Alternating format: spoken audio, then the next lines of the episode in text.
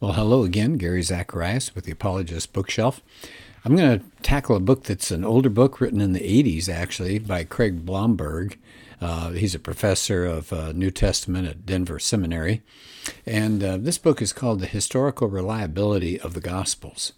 And I know there are a lot of books like that, and a lot of books have tackled that issue.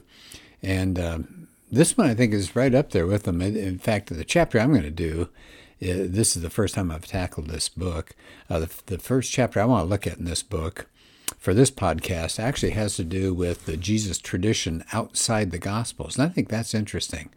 We always go to the Gospels. Of course, a lot of people are skeptical of the Gospels themselves, aren't really sure that they're uh, written by somebody who's looking at it, uh, Jesus' uh, life as a historian might, and they're they often turn Jesus into somebody who's merely human. And so uh, the back of the book says, Is such skepticism justified?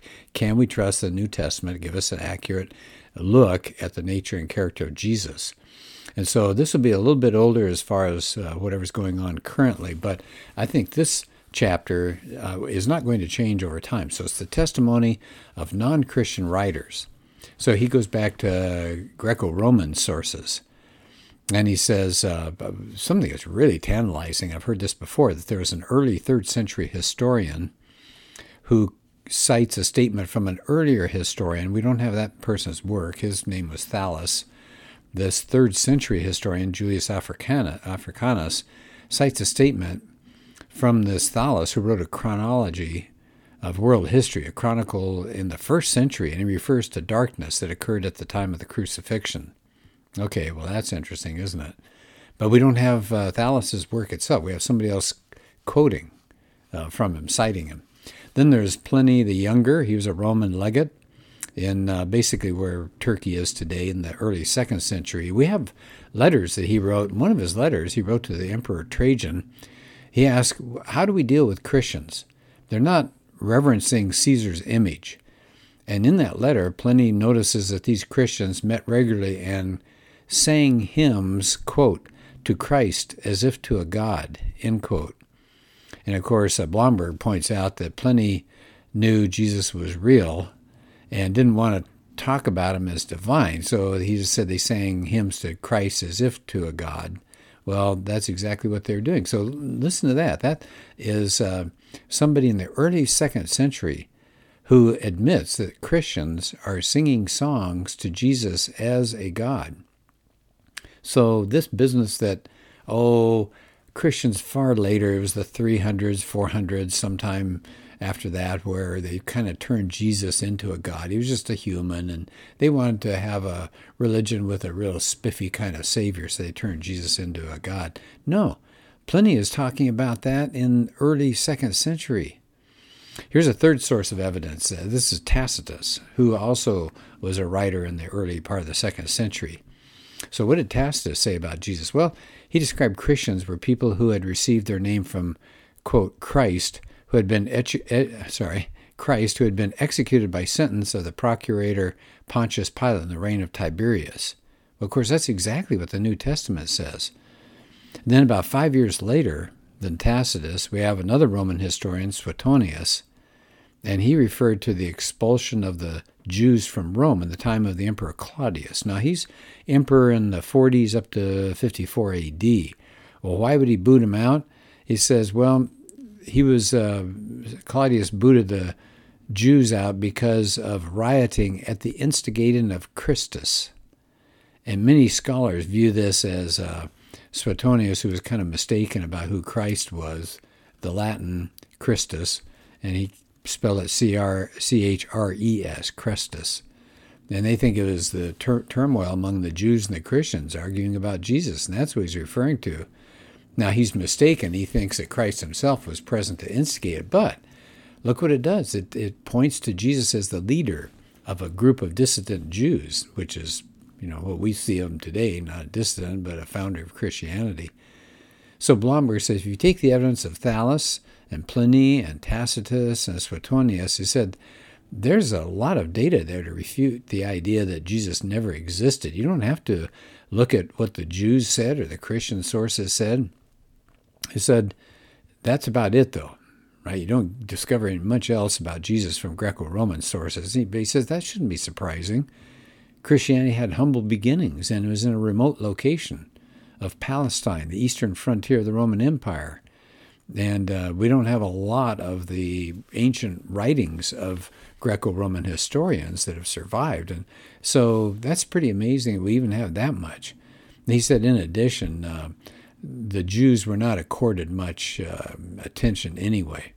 Okay, so that's Greco Roman sources about Jesus. What else do we have? Well, how about Jewish sources? He said, when you take a look at how quickly Christianity became a Gentile religion and how the relationship between Christians and Jews deteriorated, he said it's it's not surprising that even the Jewish tradition doesn't have much about Jesus. He says, but what they do have, it's more data than the Greco-Roman sources offered. And uh, so we're going to take a look at that this next part here. So let's look at rabbinic traditions. So this is still under the heading of what were the Jewish references to Jesus. He says, well, he's very honest. That's what I like about Craig Blomberg. He doesn't overpromise. He said none of the testimony of the ancient rabbis perfectly matches what we get in the four Gospels about Jesus. But he said, if you look at them as developments and distortions of the historical facts, he said uh, several traditions don't even specifically mention Jesus' name, even though he's in view. So, for example, in the Palestinian Talmud in the third century, so we're talking in the 200s, there's a rabbi who says this If a man says to you, I am God, he's a liar. Or if he says to you, I am Son of Man, he will regret it. Or I will go up to heaven, he will not be able to do it. Now, notice they're not saying anything about Jesus' life, but obviously there was a knowledge of the Christian claims for Jesus. He said, These claims that the Christians have are never disputed by the Jews as some kind of inventions, they're just rejected as errors. So, unlike modern skeptics, Blomberg says, the rabbis just, they never denied that Jesus made these claims. They just said, well, somebody who makes claims like this is a liar. So if Jesus was just this simple teacher that modern skeptics say, just a nice human guy, and the Christians just kind of distorted what he had to say, said that that shouldn't be the way it is that we find from the uh, Jewish traditions here. He says other rabbinic traditions actually refer to Jesus more directly. So he moves to the 5th century Babylonian Talmud, which is a discussion of the rabbis about important things to Jews. It says uh, there's a rebellious disciple is compared to one who publicly burns his food, like Jesus of Nazareth. So, burning his food, that's a metaphor referring to distorting Jewish teaching.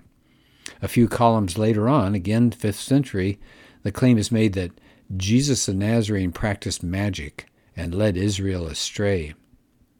Well, I think that's interesting, and Blomberg points out that both of these references reflect Jesus' disputes with the way Jews interpreted the law. And the second one seems to be admitting they worked some kind of miracles or wonders even if they explain them differently than most Christians. Remember what they said Jesus practiced magic and led Israel astray. So again, he said the Christian claims are not denied, they're just given a different interpretation.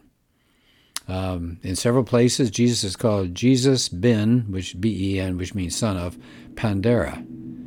And the second century Christian writer Origen said that the Jews believed that Jesus was the child of Mary by some kind of adulterous relationship with a Roman soldier named Pandera.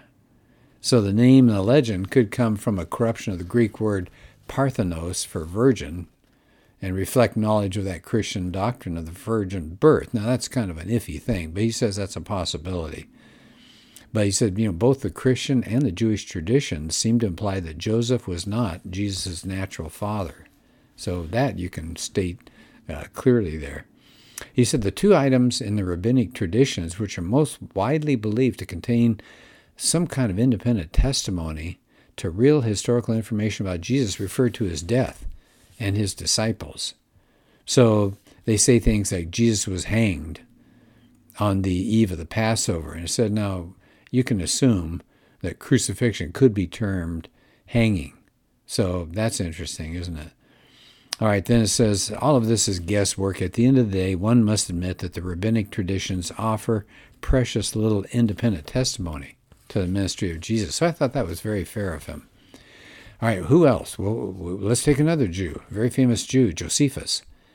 Now, he wrote in the second half of the first century, and he seems to have some promising material. In, in one book of his called the Jewish Antiquities, he makes a passing mention of James, the brother of Jesus, who was called the Christ. And he says James was delivered up to the Sanhedrin to be stoned in the decade of the 60s. And Josephus also tells of John the Baptist. So that's to me what's interesting about that, and Blomberg doesn't go into detail, but Josephus just kind of throws that out there and doesn't follow up. James, the brother of Jesus, who is called the Christ, as if this is the James I'm talking about, you know, Jesus's brother. Instead of saying, okay, I better tell you who Jesus is, he, he kind of assumes there, I think, that his audience is going to know something about Jesus, who is obviously a real person. But here's the part that Josephus wrote later on uh, that's significant, and that's the one that historians have looked at and wrestled around with for a long time. Here it is. About this time there lived Jesus, a wise man, if indeed one ought to call him a man, for he was one who wrought surprising feats and was a teacher of such people as accept the truth gladly. He won over many Jews and many of the Greeks. He was the Messiah. When Pilate, upon hearing him accused by men of the highest standing amongst us, had condemned him to be crucified, those who had in the first place come to love him did not give up their affection for him. On the third day he appeared to them restored to life, for the prophets of God had prophesied these and countless other marvelous things about him. And the tribe of the Christians, so called after him, has still to this day not disappeared. So Blomberg says, obviously, if this is authentic, that's dramatic corroboration uh, about Jesus from somebody who's apparently not a Christian at all. But it said, you know, because he was not a Christian, it's pretty hard to attribute everything to him. It says some scholars have rejected that whole passage as some kind of later uh, job by a Christian scribe who was copying Josephus and just plopped this whole section in there. But he says, uh, no, recent studies have agreed that much of the passage is actually Josephus's style of writing. So the part about the messiahship and the resurrection, that those things were probably added. But he says most of the passage really is authentic, and that's maybe the most important ancient non Christian testimony to the life of Jesus that we have. Well, do we have any other sources besides what we've just covered here? The Greco Romans and the Greek and the uh, Jews? Yeah, we've got extra biblical Christian traditions.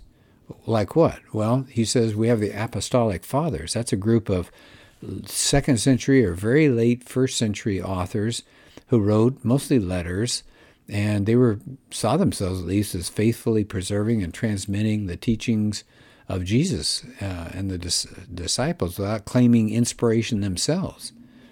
And then he says that's one source. Another source is the Nag Hammadi Library, a bunch of Gnostic books.